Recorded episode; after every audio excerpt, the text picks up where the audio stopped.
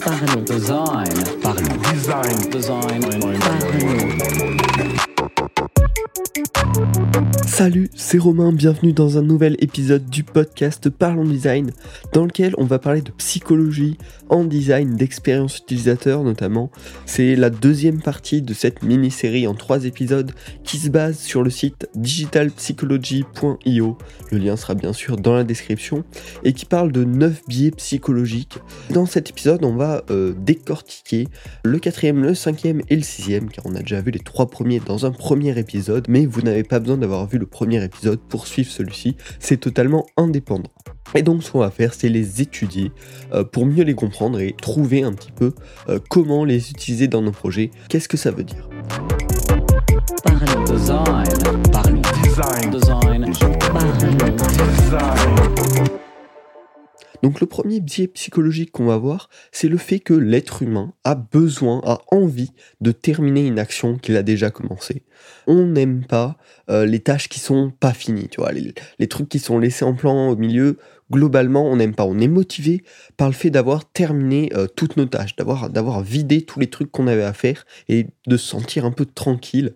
Et donc, pour euh, décrire un petit peu ce fait, il y a une étude qui est présentée donc sur le site Digital Psychology qui est assez intéressante.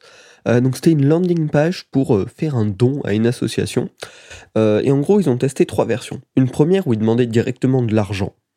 Donc là, dans ce cas-là, 3% des gens donnaient une certaine somme. Ensuite, un truc où en gros, il fallait choisir des objets qu'on allait, allait acheter pour les gens. Donc on donnait de l'argent au final, mais c'était sous forme de ben, donner tel objet euh, à des personnes qui en ont besoin. Et une dernière qui était euh, le survival kit. Donc en gros, il y avait on présentait ça comme un kit avec 5 objets, il me semble, si je me rappelle bien. Et tu devais en gros les, les sélectionner pour dire combien tu voulais donner à l'association. Et donc avec cette méthode, on est passé à 17% des gens euh, qui choisissaient tous les objets du survival kit et qui du coup donnaient pas mal d'argent à l'association. Tout ça parce que quand on voyait le survival kit, les gens avaient globalement plus envie de donner tout le survival kit plutôt que de donner qu'une petite partie, euh, ce, qui, donnerait justement ce sentiment de la tâche pas totalement accomplie. Et donc voilà, comment maintenant nous on peut l'utiliser? Ben, Ça va être déjà en proposant un suivi de l'avancement quand il y a une tâche un peu complexe à faire par votre utilisateur. Il fait un achat, une inscription, il remplit un formulaire long. On va le tenir au courant de à quelle étape il en est, combien d'étapes il lui reste à faire et surtout combien d'étapes il a déjà réalisé. Euh, Est-ce qu'il a déjà fait euh, 60% du taf et il lui reste plus grand chose à faire avant d'obtenir euh, sa récompense plus ou moins? Ou euh, est-ce qu'il en est tout au début Il va falloir qu'il fasse beaucoup de choses? L'idée, c'est de le, voilà, de pas le laisser perdu, pas qu'il abandonne alors qu'il lui reste plus que quelques étapes, mais vraiment euh, de le pousser, de le motiver à terminer. Ça va aussi être en passant par des compteurs euh, de tâches restantes à faire. C'est utilisé à fond par euh, les applications de mail où tu as la petite, euh, petite bulle qui te dit combien de mails il te, il te reste à lire sur l'application tant que tu les as pas lus et qui va te pousser à aller les lire, à vider ta boîte mail pour enfin être un peu tranquille. Quoi. Et d'ailleurs, c'est valorisé par certaines boîtes mail qui te mettent un petit petite animation inbox zéro euh, quand ta boîte mail est vide pour te motiver justement à vider ta boîte mail parce que déjà ça te détend euh, et si en plus l'appli te, pousse à faire ça, euh, bah, c'est double bénéf. Ensuite, euh, ça, ça peut aussi passer par les, barres de progression, de chargement, qui commencent avec un pourcentage un peu plus grand que zéro. C'est-à-dire que les, les premiers trucs qui se chargent vont faire augmenter plus grossièrement la barre de progression. Elle va être pas tout à fait réaliste sur la réalité du chargement, mais ça va permettre à l'utilisateur de se dire ok c'est presque fini, il n'y a plus que quelques petites secondes à attendre, on y est presque, on va pas quitter la page. Euh, c'est un peu de la manipulation d'un côté, euh, mais en même temps, on s'en fout un peu de savoir quel pourcentage exact de fichiers à charger. Euh, L'idée, c'est d'avoir un suivi de la progression. Il faut pas que ce soit trop distordu de la réalité, mais on peut se servir de ça pour améliorer, on va dire, l'envie de l'utilisateur d'attendre ces quelques secondes en plus. Et puis le dernier exemple que je voulais vous donner pour ça, qui est super intéressant, euh, c'est de proposer un peu des missions à compléter à l'utilisateur, euh, qui va lui permettre de réaliser des tâches normales, enfin qui seraient normales pour votre application, mais de manière à ce que ça le valorise. C'est super bien fait par Dropbox, euh, comme il le présente sur le site Digital Psychology, qui en fait va proposer en tutoriel un peu des missions à accomplir qui vont permettre à l'utilisateur de débloquer un petit peu plus de stockage à chaque fois qu'il les accomplit. Voilà, j'espère que tous ces exemples vont te donner euh, des, idées de comment l'implémenter dans tes prochains projets. Et puis on va passer au deuxième biais qui est la réciprocité. Euh, globalement, on ressent l'obligation de faire une faveur à quelqu'un qui a déjà fait quelque chose pour nous. Euh, L'exemple qui donne l'étude qu'il propose sur Digital Psychology, c'est un artiste, en gros, qui présentait une de ses œuvres à, une personne, quoi. Et euh, des fois, il lui ramenait une canette de coca pendant la présentation, et des fois, non. Et euh, au final, ce qui a été observé, c'est que sur ces personnes-là, il y a eu deux fois plus de ventes de tickets aux personnes qui ont reçu une canette de coca qu'aux personnes qui ont juste vu une des œuvres présentées par l'artiste. Bon, c'est un exemple du principe de réciprocité, mais qui paraît assez logique de toute façon.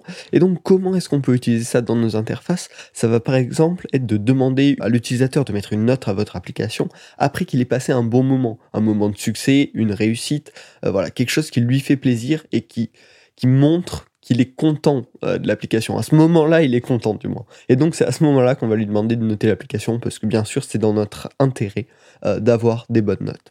Ça peut être aussi, c'est pas faisable dans tous les cas, mais de casser l'anonymat. Euh, C'est-à-dire se montrer avant de demander les informations à l'utilisateur.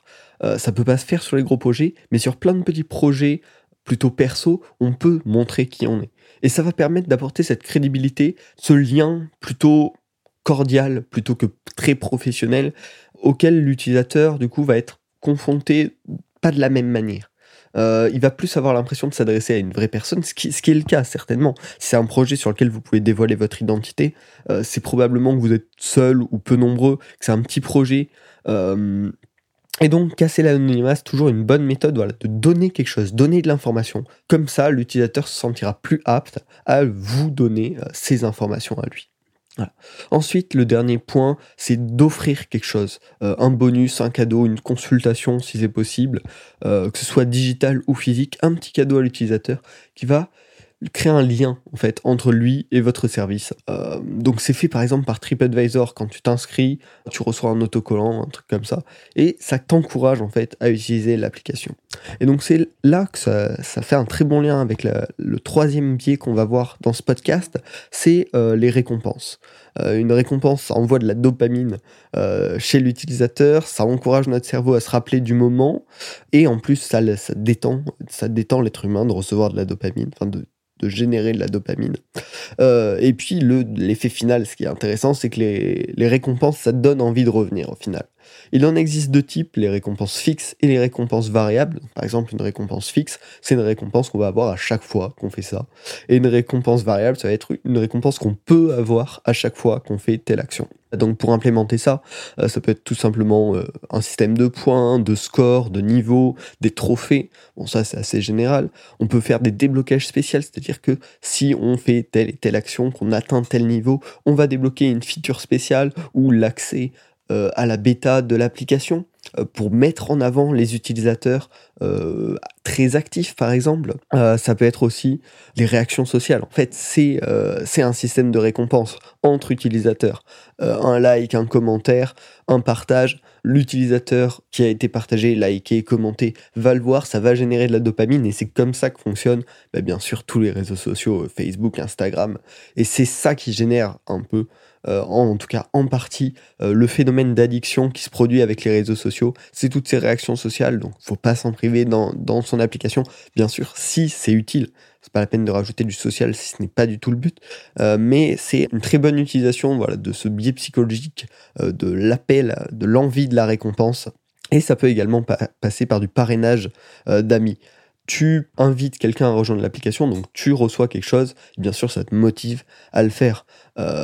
Pareil, avec les offres au-dessus d'un certain montant sur les sites d'achat, tu as la euh, livraison gratuite au-dessus de 50 euros d'achat. Et bien sûr, ça va t'encourager à remplir ton panier euh, pour avoir ce bonus. Ou que ce soit un cadeau, euh, tu vois, juste un- une paire de chaussettes offertes pour plus de 50 euros d'achat, tu vois ce que je veux dire.